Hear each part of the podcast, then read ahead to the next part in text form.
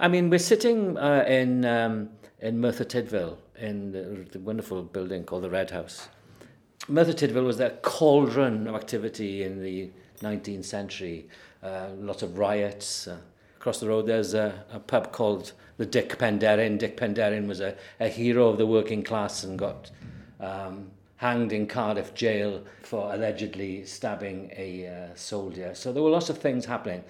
And I so wish sometimes that all that stuff had been recorded. But you were living in a in an era, the 60s was a, a huge cauldron of activity, lots of events happening in, in America.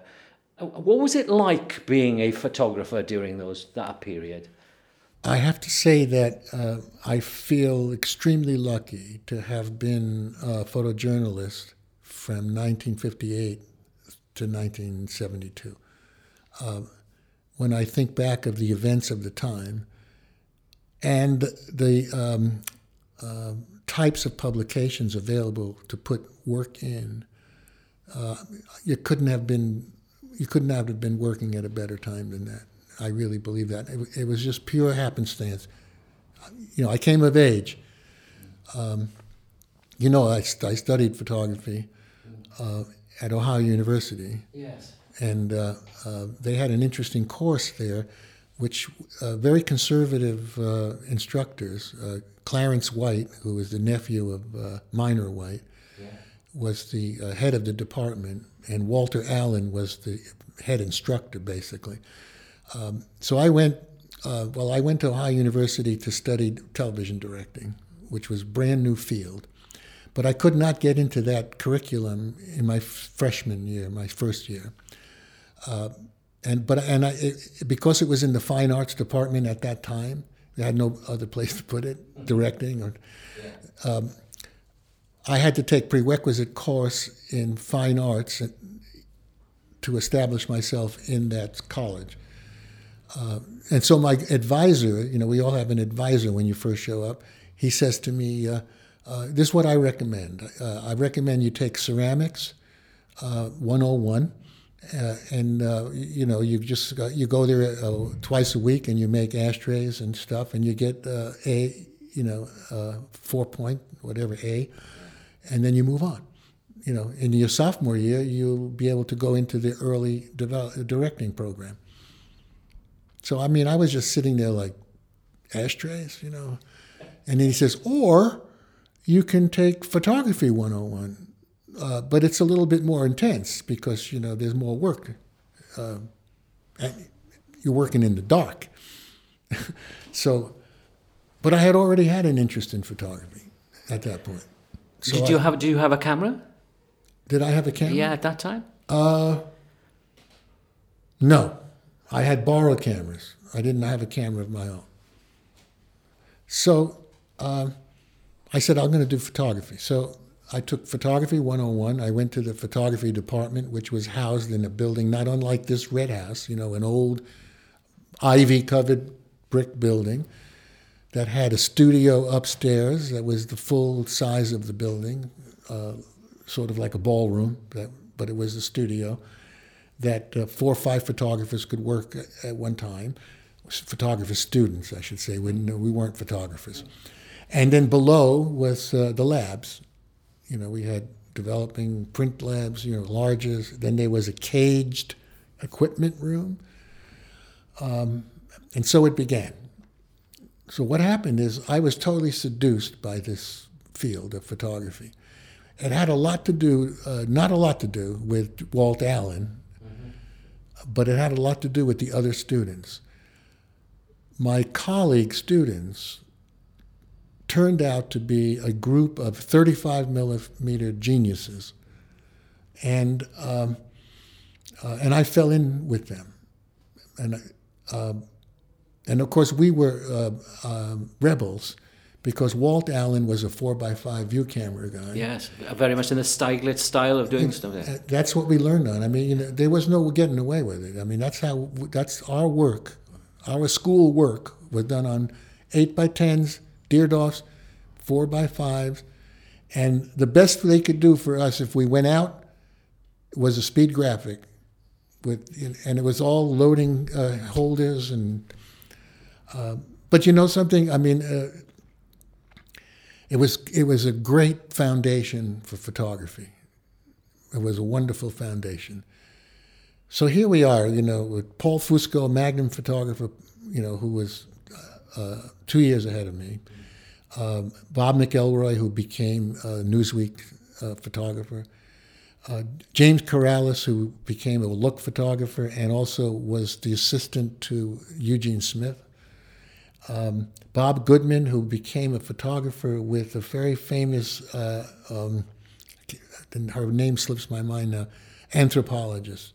And he, he traveled Samoa, New Guinea, the whole thing, you know. That, was, that became his life, and he was published in National Geographic a lot.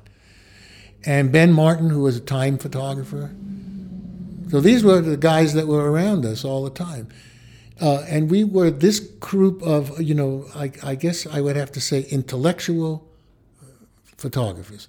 We, we talked about uh, issues. We didn't talk about f stops. We talked about issues, and our cameras became tools to go out and explore these issues, you know. Uh, that was the beginning of uh, our world. There was another whole group of students there who were uh, I would call them nerds, you know, camera nerds, you know. So they were really interested in uh, equipment and how it worked. You know, we weren't at odds with one another, but you know, we really had very little uh, in common, except uh, you know, we we we worked side by side at enlarges and so that that's that was my. I came out of Ohio University. I returned to New York. I was the only New Yorker of the group so every single one of them passed through my home, which was my parents' home, slept in our guest room until they moved on. uh, and they all, we all became a close knit group of uh, ex Ohio University people, uh, along with the famous artist Jim Dine, who was uh, a painter, an artist, who was part of this collection. Um, and then, you know, I got odd jobs, you know. I have to tell you that when I told my parents that I wanted to be a photographer, they immediately tried to talk me out of it. I came from a middle class, lower middle class Jewish home in the Bronx. My father worked through the Depression. Uh, he was lucky; he had a job that was considered uh, uh, important, and so he didn't go into the military because you know the, there were certain jobs that were needed. So, but he lived through the depression, and you know, my mother too. You know, and and it was a terrible time, and so uh, they. I was never a good student in the sense that you know I, I didn't do great papers. Uh, I didn't like to read. You could see. I mean, I was a perfect photographer. Everything was visual. Everything, and and I didn't want to share a page with any words. Did they send you on assignments and stuff while you were while you were studying then? Uh check. Yeah, but you know they were basic stuff. You know, uh, go out and shoot doors. You know, uh, in the village. You know, uh, you know I went out with this with a four by five camera and I would with a hood and I would set it up and I so I decided to shoot details. So I was shooting doorknobs, which is interesting because um, because as I developed as a photojournalist, photographing people was the key of my work like all my friends. You know, it was sort of the Eugene Smith, Cartier-Bresson school of photography. People who shot rocks, we used to call doorknob photographers. and I always laugh because I said, you know, one of my key assignments at Ohio University was shooting, you know, well, it wasn't the assignment wasn't to shoot doorknobs; yeah. it's what I decided to shoot. Yeah. Uh, anyway, yes, I did have. We did have these sort of routine assignments, you know, that they wanted us to think yeah. about and to use the camera a certain way. Shoot, shoot landscapes, you know, shoot the river. Uh, uh, you know, so everybody went out looking like uh, impressionist paintings. You know, with our we didn't have easels, but we had sticks. Yes, and we were shooting the trees and the rivers, and um, was not no, no color. No. You know, because it was all black and white. I don't remember ever seeing color until I became a you know working photographer really. So as a group, were you a very politically thinking group? Yes. Was that the driving force, looking for, and th- and seeking out these stories that you could, um, uh, as a photojournalist, was uh, uh, did you share? Did you work together? Did you go off on, or was it In school? in school? Yeah, Uh, not too much. Right, You know, okay. we, we looked at one another's work. yeah, Fusco and Corrales were above all the others. Paul Fusco, you know, he's he's still a friend of mine, but uh, he's he's getting on in age right now. He's like 86 or 87. Just, he was exactly like Eugene Smith, you know, Un, uncompromised photographer. You know, yes, you know, he's a Magnum photographer who um, didn't work the way other Magnum photographers worked. And, you know, I mean, he, he was not available for all of these routine uh, um, business, what do they call it? You know, uh, commercial. yeah, And, commercial.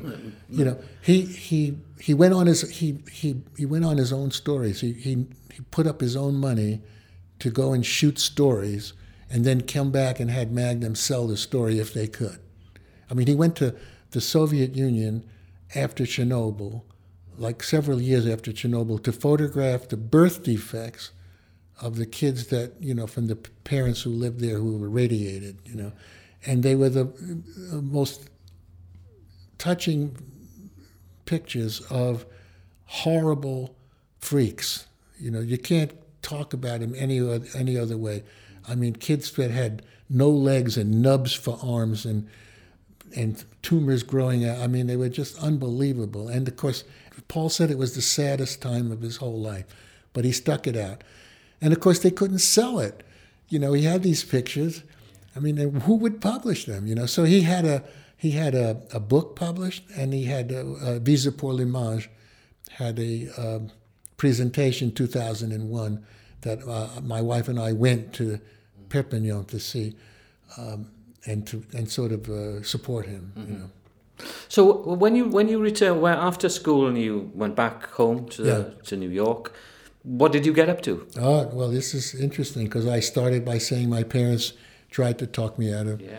uh, being a photographer, you know, and uh, uh, their only experience with photographers were the guys who photographed weddings and bar mitzvahs.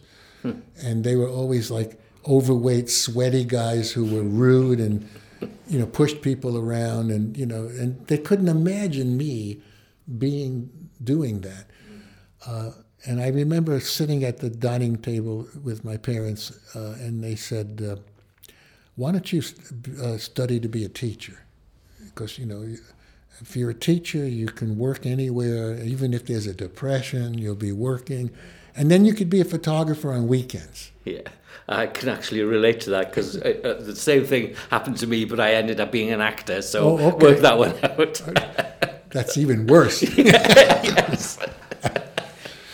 So, uh, uh, well, you know, I, I went to Ohio University to study div- television directing, which which my parents fit the bill for. But then, of course, I came home and said, "I'm I'm being I'm a photographer." You know, uh, they were very happy when things worked out, of course. But there was a there was a time there where I lived at home. You know, I was 19, 20, 21, 22, 23. You know.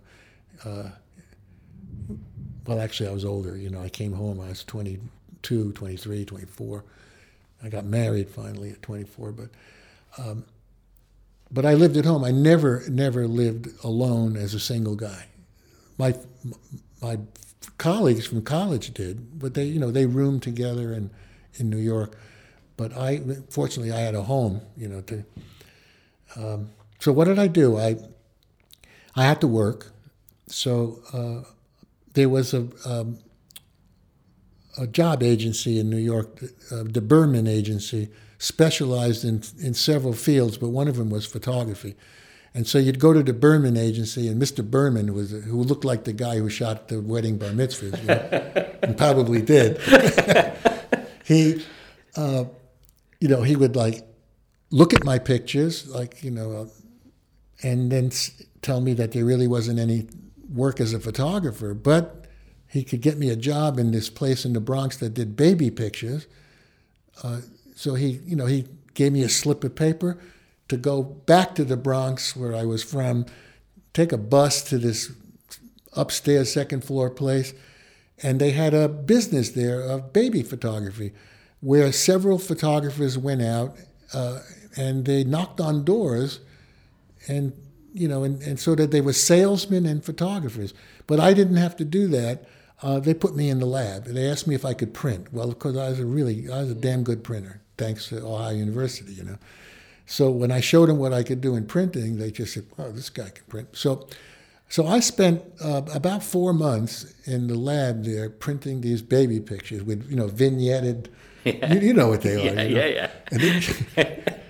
you get a card with like six yeah, pictures yeah, or five pictures on it. The photographers would come in with their 120 rolls because they, they, they work with Rolleiflexes and um, and uh, uh, I would develop their rolls in Nikkor tanks and and then you know so I worked developing and then printing and uh, I hated it you know but it, I got paid uh, you know put the lab coat on but I could remember every day riding home on the bus it was uh, the University Avenue bus you know and um, you know, I kept saying, this, this is not what I want to do, you know. And so I started to uh, build a portfolio of street photos that I would wander around taking pictures of uh, events, if there were any, or just people. Uh, put together a portfolio and started visiting magazines. I quit my job, uh, much to my parents' you know chagrin, you know. But uh, you know, I started going to magazines and seeing picture editors, and uh, I got great feedback, but no work. Um, you know, because here I was. I mean, I didn't realize it at the time, but I mean, I was just a young kid photographer with uh, 15 really nice pictures, and that's the best way I can describe them. They were really nice pictures. uh, you know, the average person would have said they were fantastic because they couldn't do it. But photographers would look at them and say, yeah, they're pretty nice. and that's how, so I didn't get any work. Um, then I, the first commercial work I finally got was somebody gave me the name of a small advertising agency. And uh, I know one of the names was Rosenberg, but I forgot the other guy's name. Uh, and they had a, a two room second floor, 42nd Street and Sixth, uh, what's called Sixth Avenue. It's now Avenue in the Americas. Second floor, you know, you go up, and next door was an accountant, and you know, so these guys had this little agency, and uh, they had several clients, uh, and one of them was the Etienne Aigner handbags, which turned out later became a really major handbag company. But at that time, it was a man up in uh, Washington Heights making handbags in his kitchen, handmade handbags yeah. in his kitchen. That was their account. So I, they paid me to photograph his handbags, uh, which I did at home on the kitchen table with a, a short roll of uh, paper, you know, that yeah, I yeah. taped up to the wall, and used my can light cans and photographed these things, and they paid me, and it was. Then they sent me out to do some other work, and actually in the field. Uh, there was a company they worked for that, that I mean, this is crazy. They made the the, floor plates for uh, fire engines. Okay, what are they? They're like silver plates that had ribbing and grids on it. The firemen could run up and down onto these things without slipping, and they were custom made for fire engines, fitted and so they had a company out on Long Island City in New York that made these. Be, and they hired this advertising agency to put up a booklet. Like, and I so I went out to different firehouses and and photographed their uh, fire engine floors. And then I went to the factory and I took pictures of the guys doing it. And All right, okay. Then I'm moving along yeah, in my yeah, career. Yeah, yeah. Then. Uh, this guy Byron, who went to school with us, he wasn't part of our group, but he was a photographer guy. He had come to New York on his own and wound up getting a job as Nina Leen's assistant at Life magazine. And so he contacted me and said that he was really fed up with New York and he was going back to Ohio, where he was from, and would I want the job? So he had set up an interview with Nina Leen. So I went to see Nina Leen, who was as dainty a person as you can imagine. You know, she must have weighed uh, 80 pounds, you know, and she, and she was uh, older. You know, she was one of life's original photographers. And she was a pretty damn good photographer, but now she was like in her 70s, still working for Life magazine, and the only assignments she had was to photograph art. Like that cup over there, she would photograph that cup. Painting, sculpture, jewelry, that's what she did. And what she needed was an assistant who could carry her 4x5 camera and know how to use it and her lights, which in two big black boxes, and almost carry her. You know. so I worked for her for a couple of months, and uh, she was very nice to me, but we really had no relationship.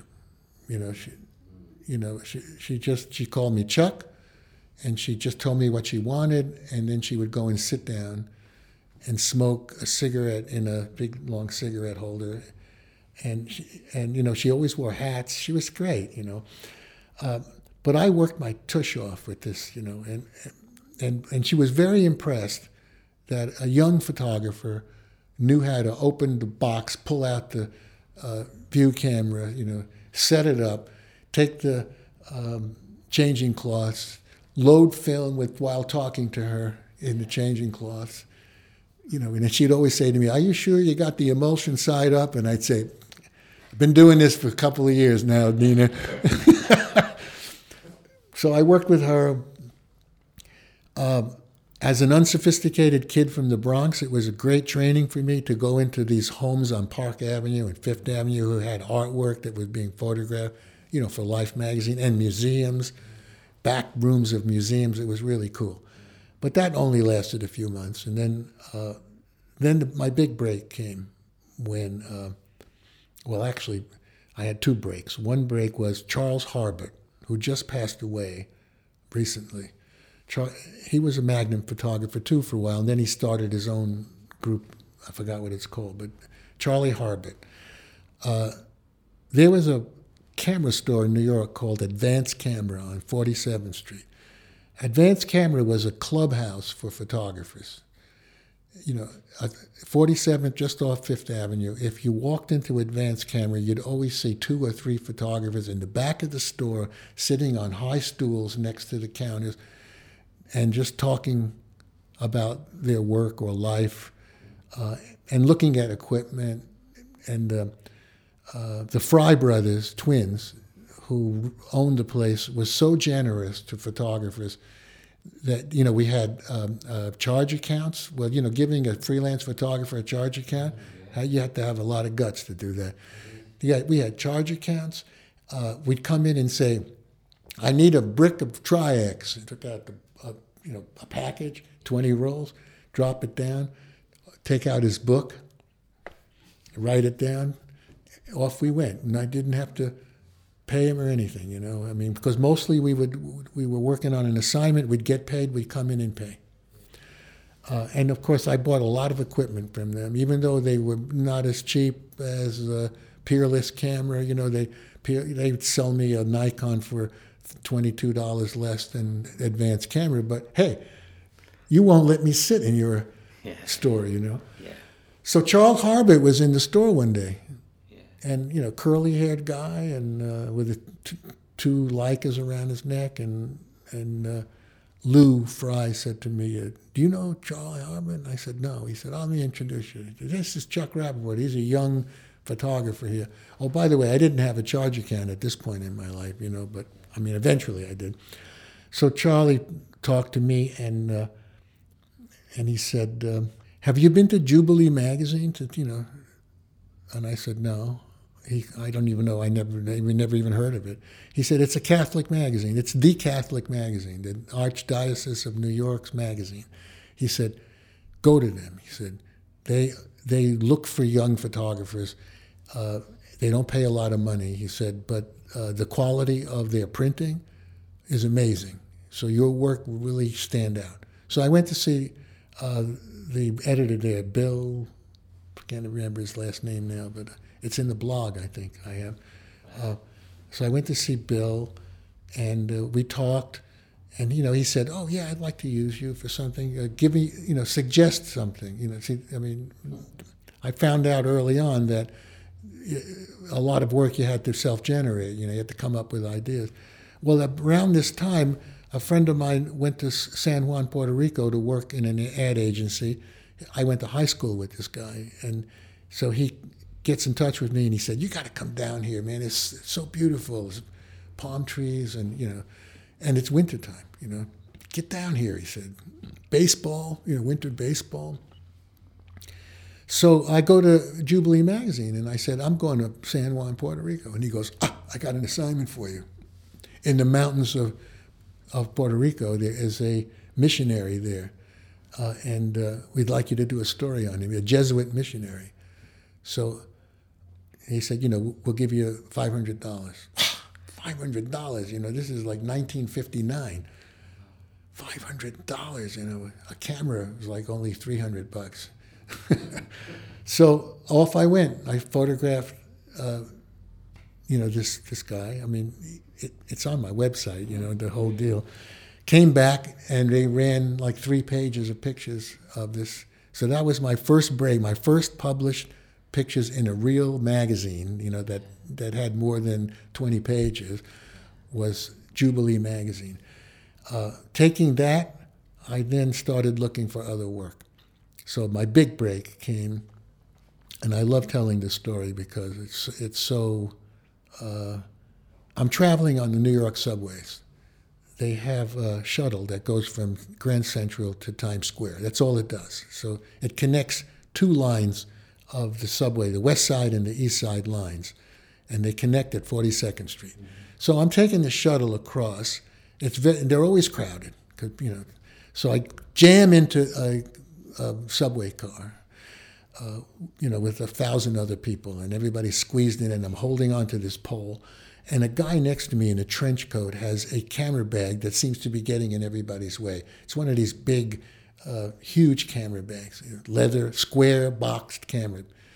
So I look at the guy, I look down at his camera bag, and holy mackerel, on top of the camera bag is the logo of Paris Match magazine. And I'm looking down at it, and I said, this guy's a Paris Match photographer. I wanted to work for them so badly. I got to talk to this guy. Well, I didn't have the guts to talk to him, and the door opened up, and everybody went out, and I couldn't catch him, and I didn't want to run after him, and I, and I, I, I went home to the Bronx, and my mother, and, and she noticed my long face, and she said, "What's the matter?" And I told her what happened, and she said, "Well, did you ever think that maybe they have an office in New York?" And I said, no, I hadn't thought about that. And she goes, well, go check the phone book.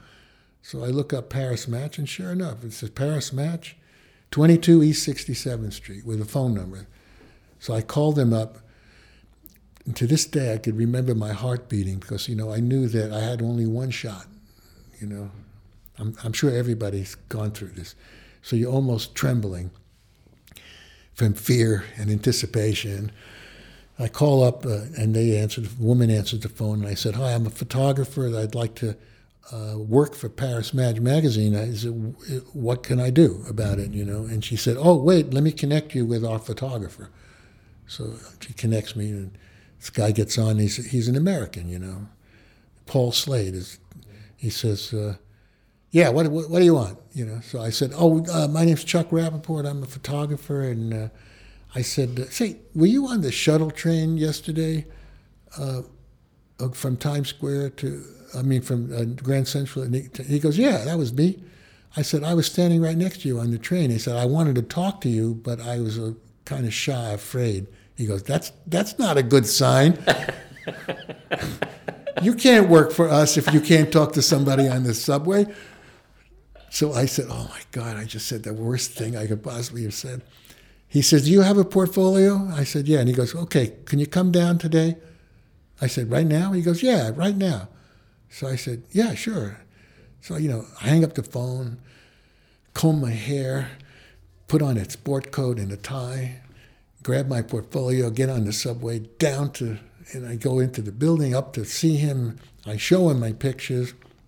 He's very congenial, congenial guy, you know. He just looks at my pictures and he says, You got an eye. And he looked at the Jubilee magazine thing and he said, The problem I have with you is that when you work for us, for a magazine like us, we send you on an assignment, you got to come back with the pictures. There's no two ways about it, he said, you know. When I look at your pictures, I don't know what it took for you to take these pictures. You know, obviously you're wandering around the city and you're seeing great shots. He said, but you know, when you're working for us, you can't wander around. You got to go and you got to get it. And you got to talk to people on the subway. You know, you, you can't be shy. So he said, so, so the answer is no, you can't work for us as a photographer. But you want to come down here and hang out with me? Come on down. Bring your cameras. Come every day. No pay. But I'll take you to lunch, he said. How's that? Deal?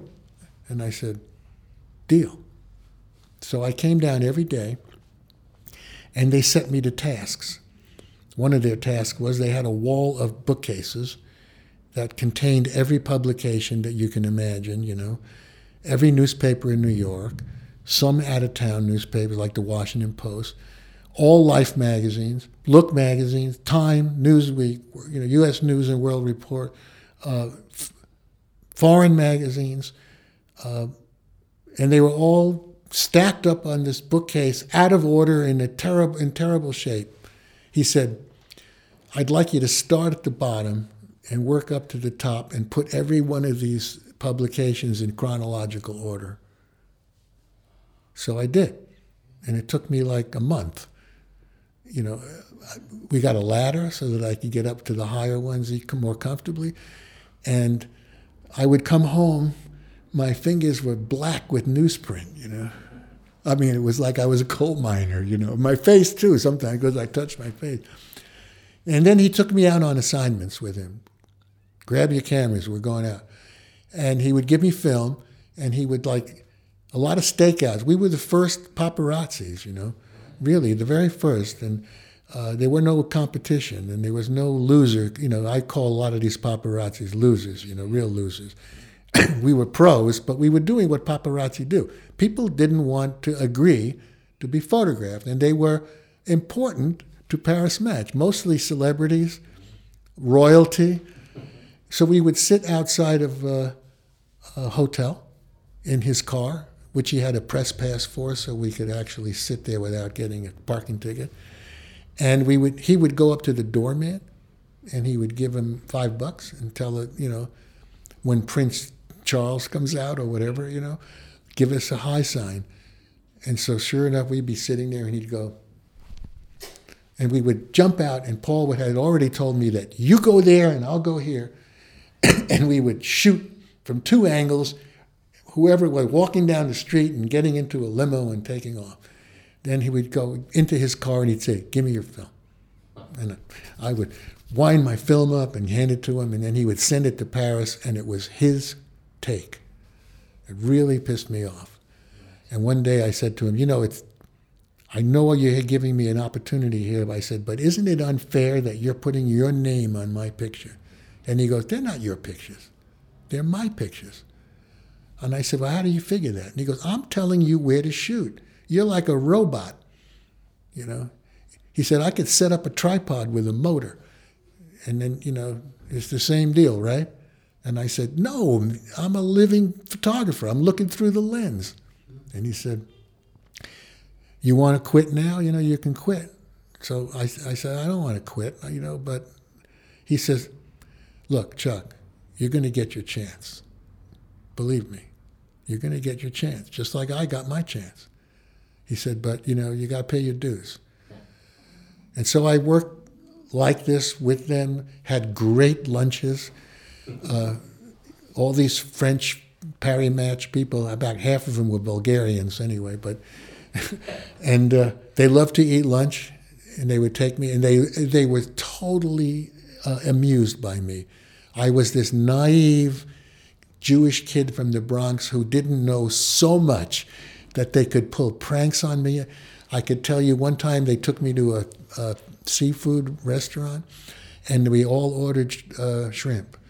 So the shrimp came, and I'm eating the. I love the shrimp. I'm eating the shrimp, and then one of the French guys looks at me and he says, "Chuck, you did not uh, divine your shrimp." I said, "What?" He goes, "You did not divine your shrimp." I said, "What are you talking about?" And he picks up a shrimp and he says, "You see this black line here? You have to take this off, peel it off." I said, "Really?" He goes, "This is the waste. It's the caca from the from the shrimp." You've been eating this. And I, so I suddenly got, I started to get sick. And then Paul says, Well, what should we do? Should we take him to the hospital now? or should we wait to see if, if the symptoms are really that bad? And I go, I'm sweat, starting to sweat. And I said, What symptoms? What? And they said, Well, you know, um, just drink some more wine. anyway, they pulled that kind of stuff Yeah, on yeah. me, and I was such a foil. They could do anything they wanted with me. Anyway, the first opportunity I had was I get a phone call from the bureau chief, uh, Stefan Grueff, and uh, I'm home, and he says, uh, he says, Chuck, uh, uh, I have a assignment for you to go to Philadelphia uh, tomorrow. I said, what? What are you talking? What's happening? Well, Paul was supposed to do this, but his wife is going crazy, and he has to stay home and take her, you know, uh, away for the weekend. Uh, it's too much for, you know. He gives me the whole story, and he says, so. Uh, anyway, um, there is a, um, a sporting event, uh, track meet between the USSR and the US, and uh, you have to go and, and take and photograph, cover it. So I said, okay. He says, so come down right away, get your credentials. So I go down and they write up uh, a, on a letterhead, a Paris Match letterhead. They have a beautiful logo, red and blue, white logo, and it says, uh, "To whom it may concern." Uh, Chuck Rapoport is working for Paris Match magazine, and, and I, I take uh, my 400 millimeter lens, you know, in this big box, and all my uh, cameras, and my, um, a, suitcase with a change of underwear and stuff, toothbrush, and I go down to Philadelphia. So, uh, so when I get down there, um, um, I go to the press office and I show them the paper, and I'm waiting for. I need a field pass, you know, uh, get in the infield, where all the other events are. You know, pole vaulting, long jumping.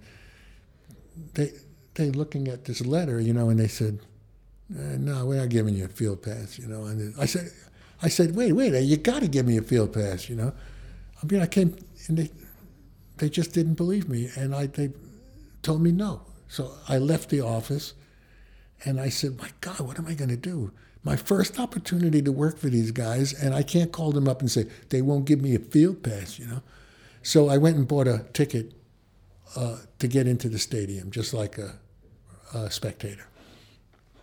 So I go in, I go to my seat, and I go, "This is crazy. I can't shoot a story from here."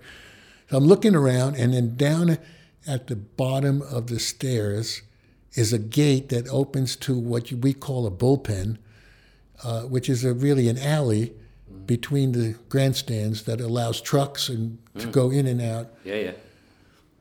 It's an entry into the field. So I go down there. There's a guard there, you know, uh, you know, rent the guard.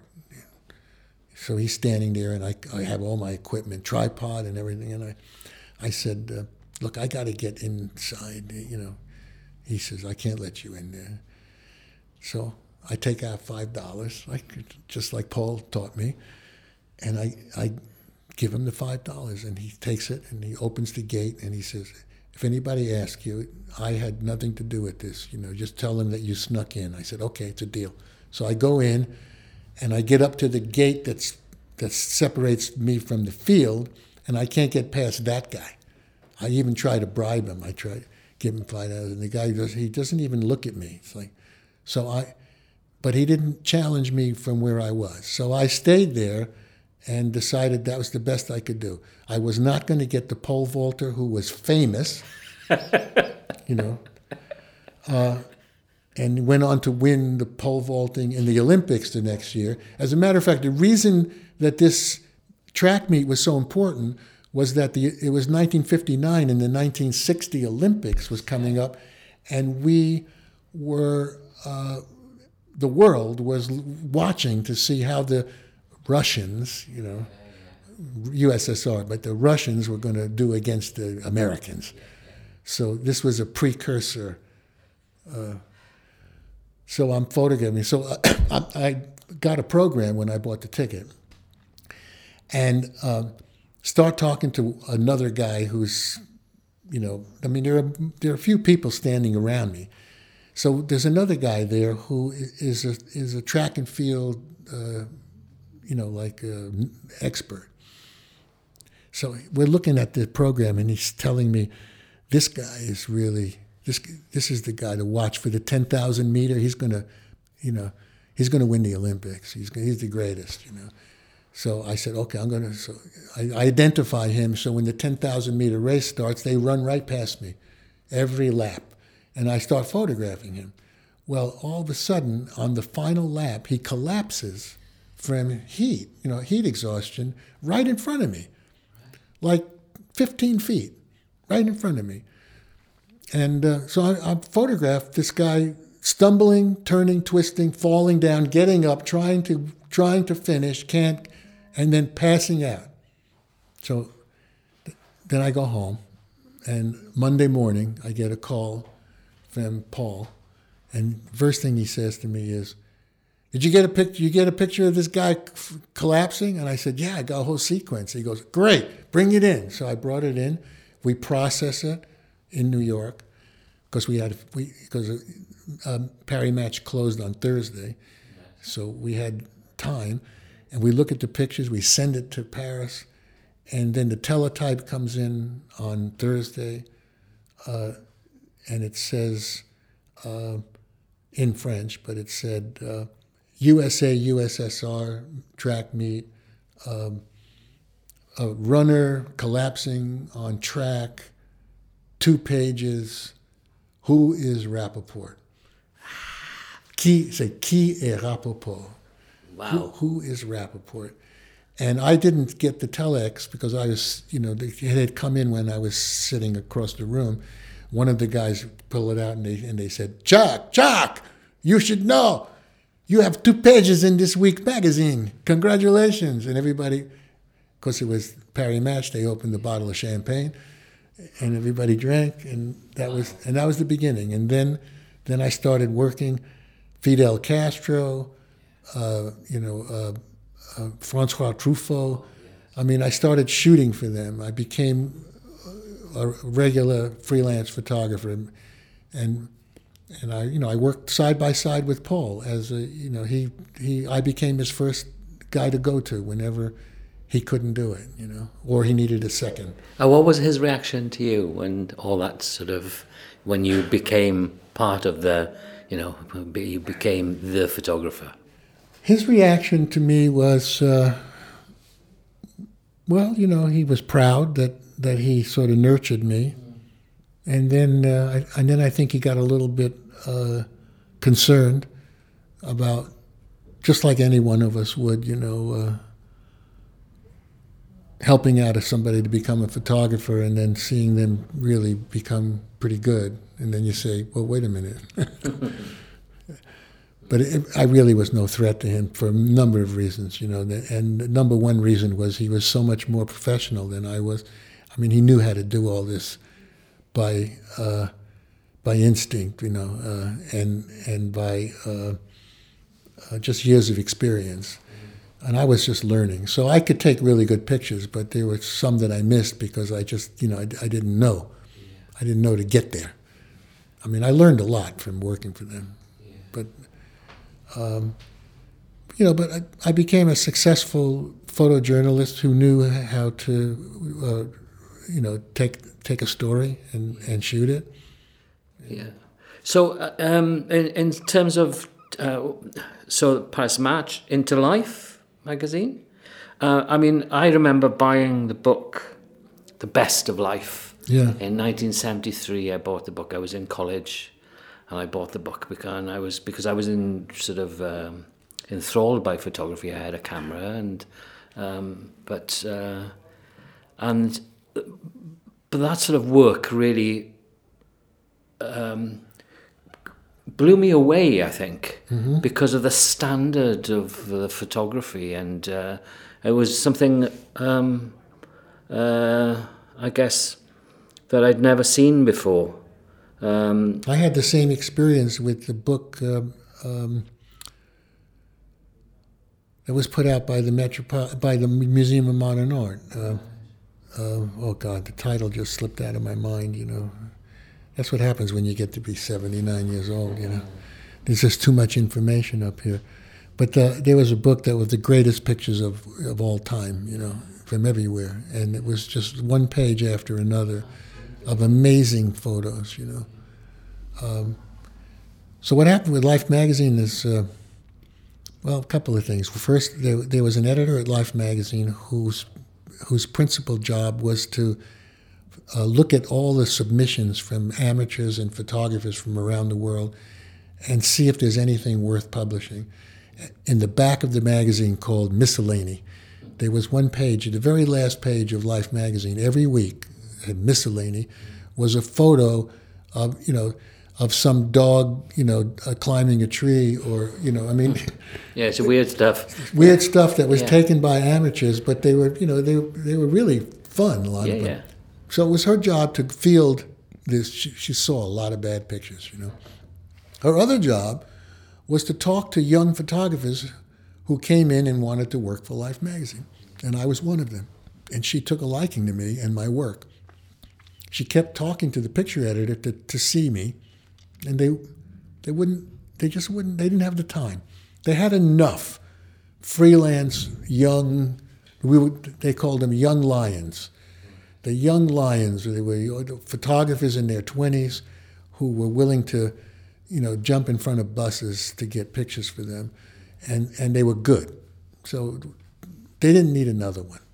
Uh, well, you know what she did for me? That she would give me film, free film from life, and process it. If I would go out and shoot news stories in in the city, to try to break in by, you know, I I would I would give her the film. She would look at the stuff and she'd give it to the picture editor because that was her job to look at stuff and uh, hopefully get published. Not, it didn't it wasn't it didn't happen, you know. But I didn't do too many of them, you know. So it wasn't like I was doing it every day. Then one day I was in her office and she said, uh, "Have you ever talked to Buddy Bloodgood at Sports Illustrated?" And I said, "No." Then he, she goes, "Well, wait a minute." So she picks up the phone and she calls him up and she says, "I've got a young photographer here, and I think you should talk to him." send him down. So I went down to his- his floor in the Time Life building, and he looks at my work and uh, he says, uh, "I could tell you're not a sports photographer." And I said, "Well, I said, uh, you know, you really haven't given me a chance." And he said, "No, it's not a it's not a question of of a chance." He said, "If you were a sports photographer, you would have sports photography in your portfolio, right?" Yeah. And, and I said, "Well, yeah, you know." He said, "Okay, let me ask you a question. What's your favorite team?" I said, "Oh, the New York Yankees." You know, I grew up in the shadow of Yankee Stadium. So he said, "When when's the last baseball game, a Yankee game you went to?" Honestly, he said, "Tell me." I said, "I went with my dad, like for his birthday playoff game for his birthday." I said, "You know, uh, I think it was like three years ago." So he said, "So you you went to your favorite team is the Yankees, and you, three years ago you went to a, to see a game." I said, "Yeah, you're not a sports photographer." he said, "Let me tell you, the guys who work for me at Sports Illustrated, they're great photographers, but beyond that, they love sports. They eat sports. They love it. They know all about sports. That's why they get these great pictures because they understand what's going on." So I closed my portfolio. And he said, however, you take damn good pictures of people. And I have a need for that. Some of my sport photographers can't shoot people. They can't, if the person's not moving, they don't see him. So he said, so give me your number and, you know, your, uh, information, and we'll see what we can do. So uh, it wasn't very long after that meeting that he calls me up and tells me he wants me to go and shoot a marble tournament in uh, New Jersey, where these nine year, 10 year old kids are, are playing marbles. But it's the national champions, and they're pretty damn good, these kids. And so I, I'm shooting these kids, you know, with their tongues out, you know, concentrating on, and I get two pages in Sports Illustrated. Oh. And you know, and they send me to the soapbox derby, which is you know these yeah, home, yeah. you know, homemade yeah, cars. Yeah. he said, "Um," and it was the trials, not the big one. You know, in other words, it was the East Coast trials or, or Northeast trials. He said, "I'm not interested in the races." He said, "We're going to cover the the national champions." He said, "What I wanted you to shoot is the interaction between the boys and their dads." He said, "You know what I'm talking about." the dad who's like yelling at his kid, and so that's what I did. You know, using my 180 millimeter lens, I'm really getting in close on this, and so that was a success too. And then, uh, then I get drafted into the army. You know, because of the Berlin Wall, 1961.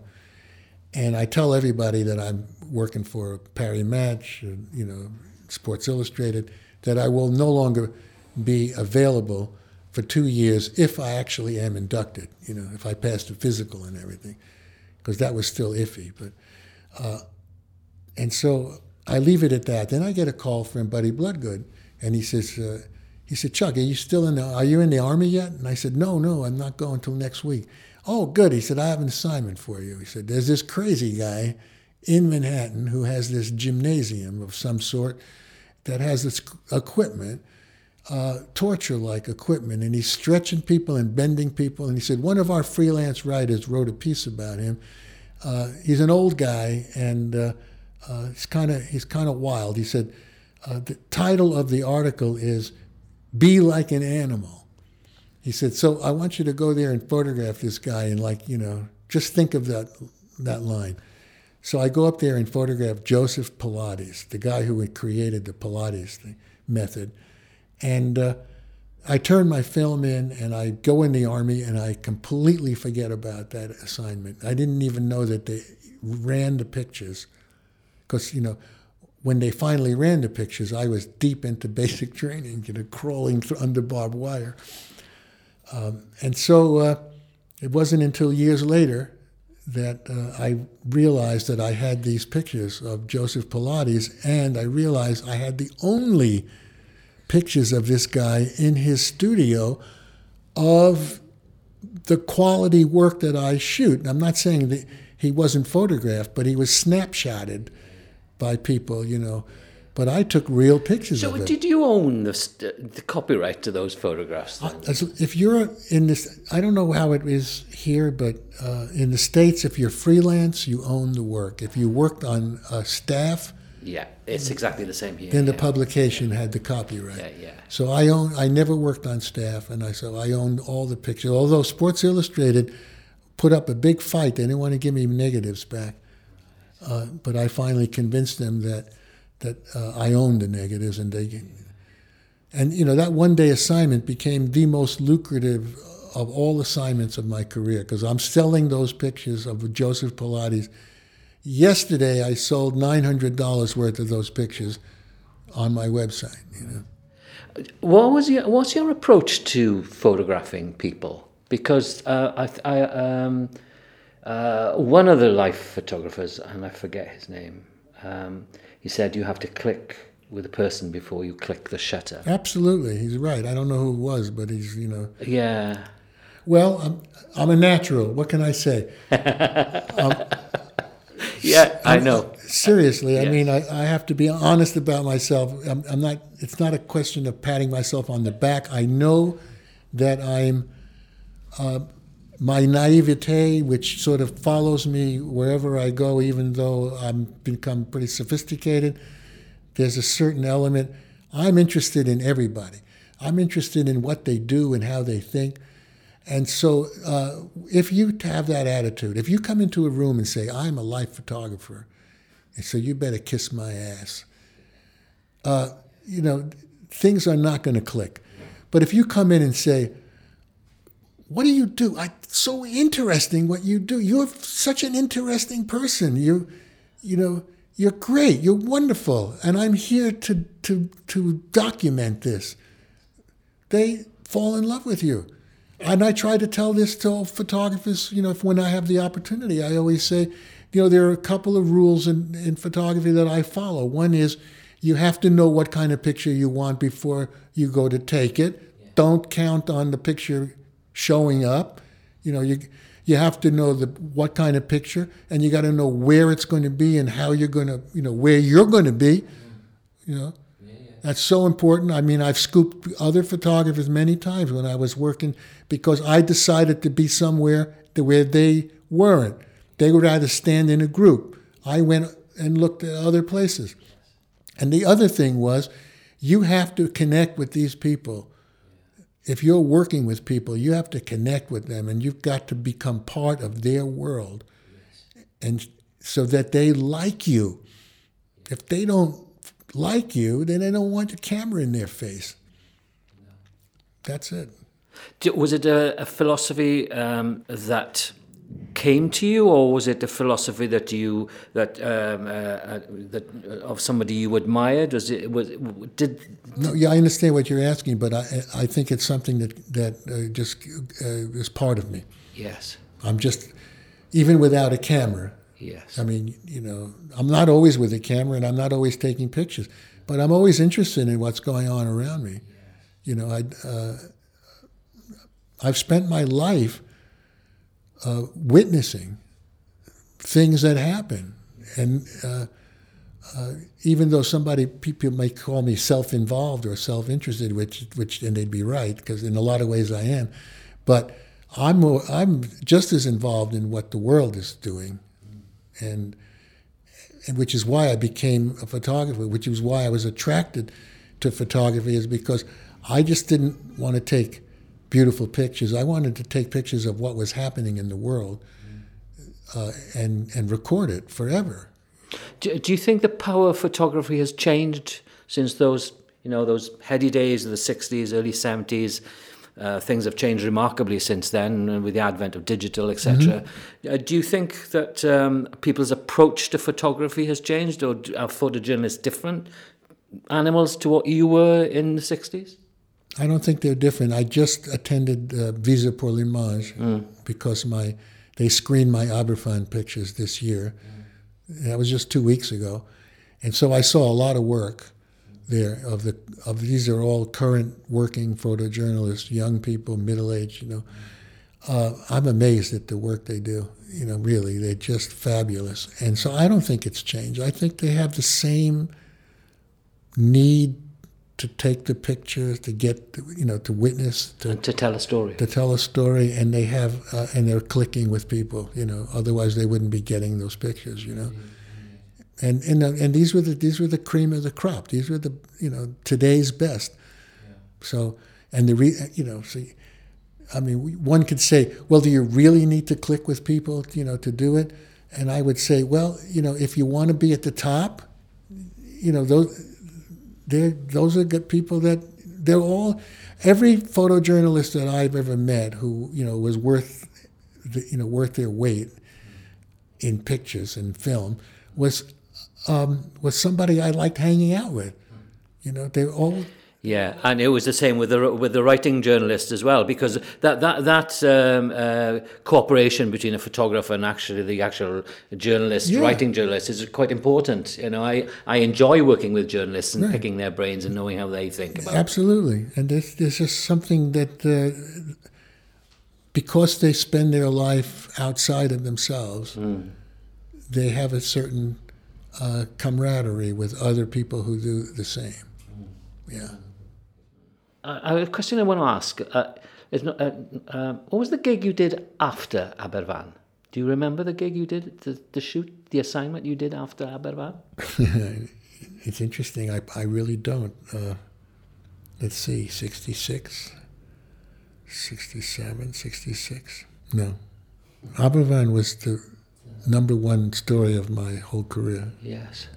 I didn't know it at the time, but I never spent uh, uh, five or six weeks on any other story, you know, that length of time. Yeah.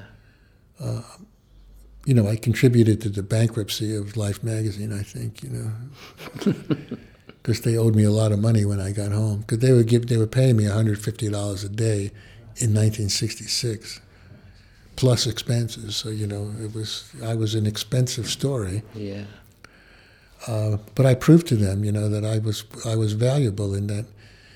But you know, I started to get tired of it. You know that I had a second career. Yes, indeed. Yes, writer. So, uh, you know, magazines were folding, and um,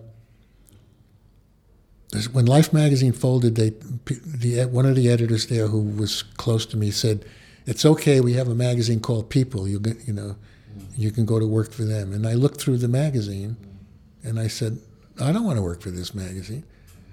You know, this they didn't have one photo essay in the whole magazine. Everything was a single solo shot. You know, you were lucky to get a spread of two pages. And who was the who was the people that you were shooting? You know, the the the equivalent of the Kardashians of the day. You know.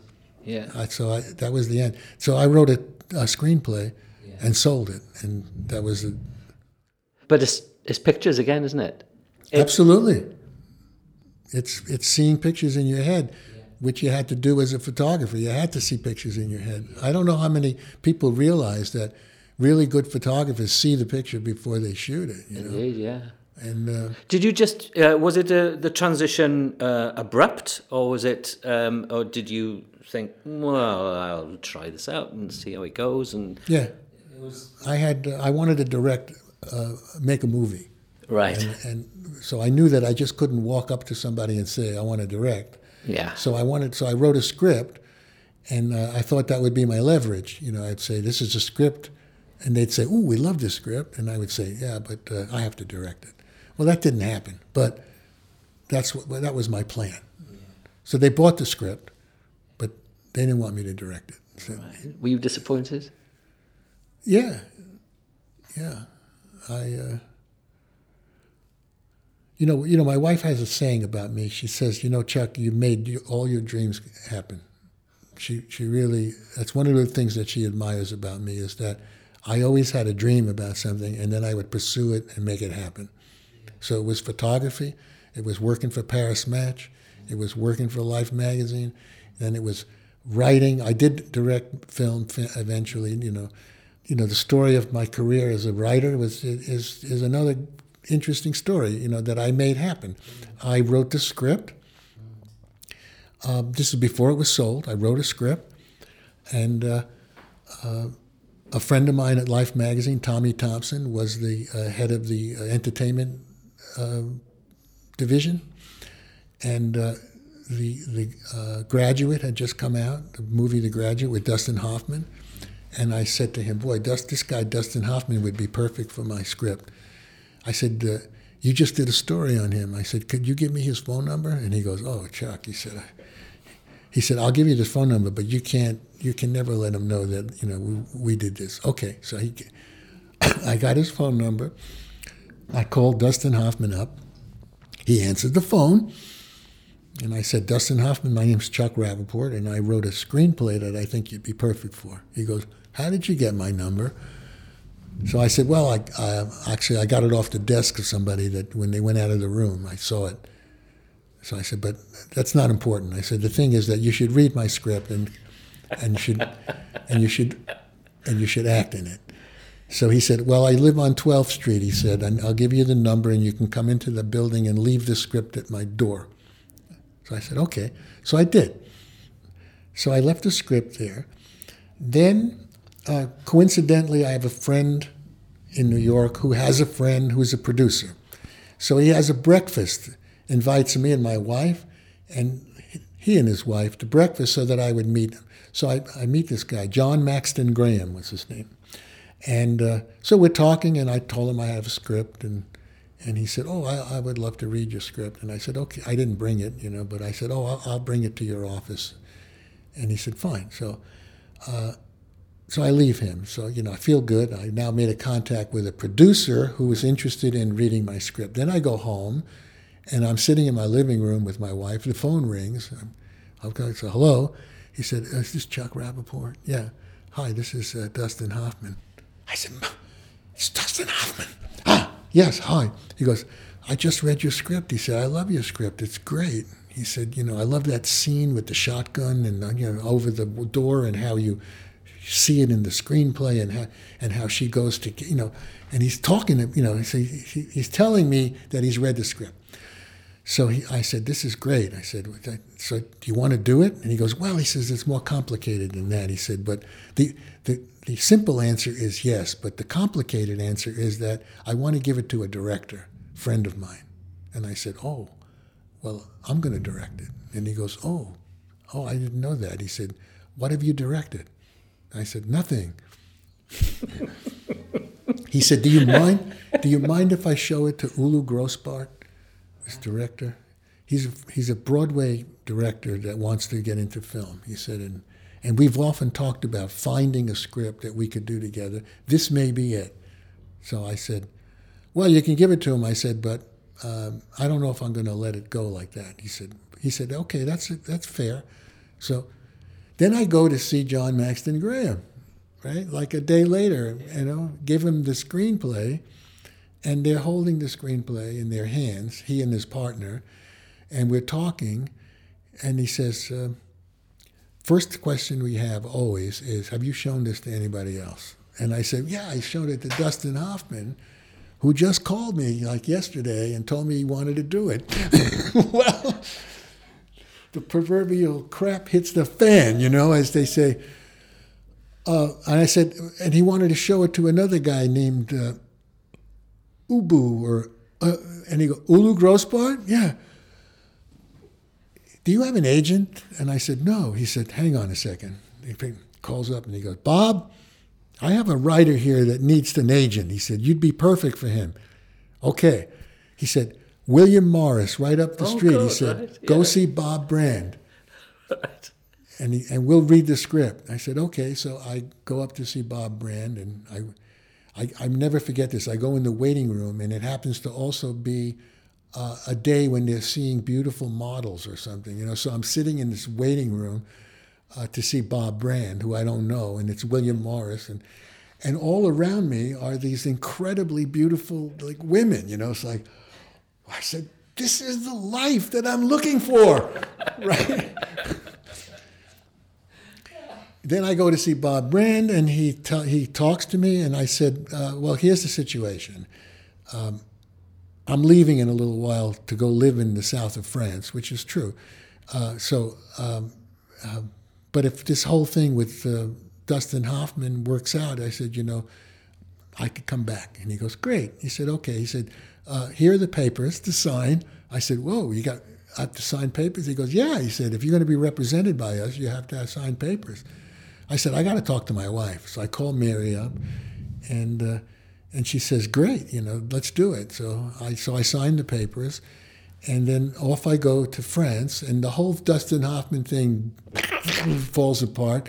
John Maxton Graham won't pay my agent, who he sent me to, a uh, you know a, fee to hold the screenplay, and it falls apart. And so I'm in the south of France when I when uh, living in a really rural rural area on a vineyard that a friend of ours bought, and uh, uh, the local postman comes on his motor, moped, you know, and he rides up and he salutes me and says that he had a telegram for me, and I open it up and it's from Bob Brand. It says, uh, "Just sold your script to Palomar Pictures, fifteen thousand dollars." He said, uh, "You know, do you want me to wire you any money?" And that was it beginning. They never made that movie, Palomar, but Palomar gave me uh, an assignment to write another movie, which was made, and my career started, and then I became a TV writer, and the rest is history, you know.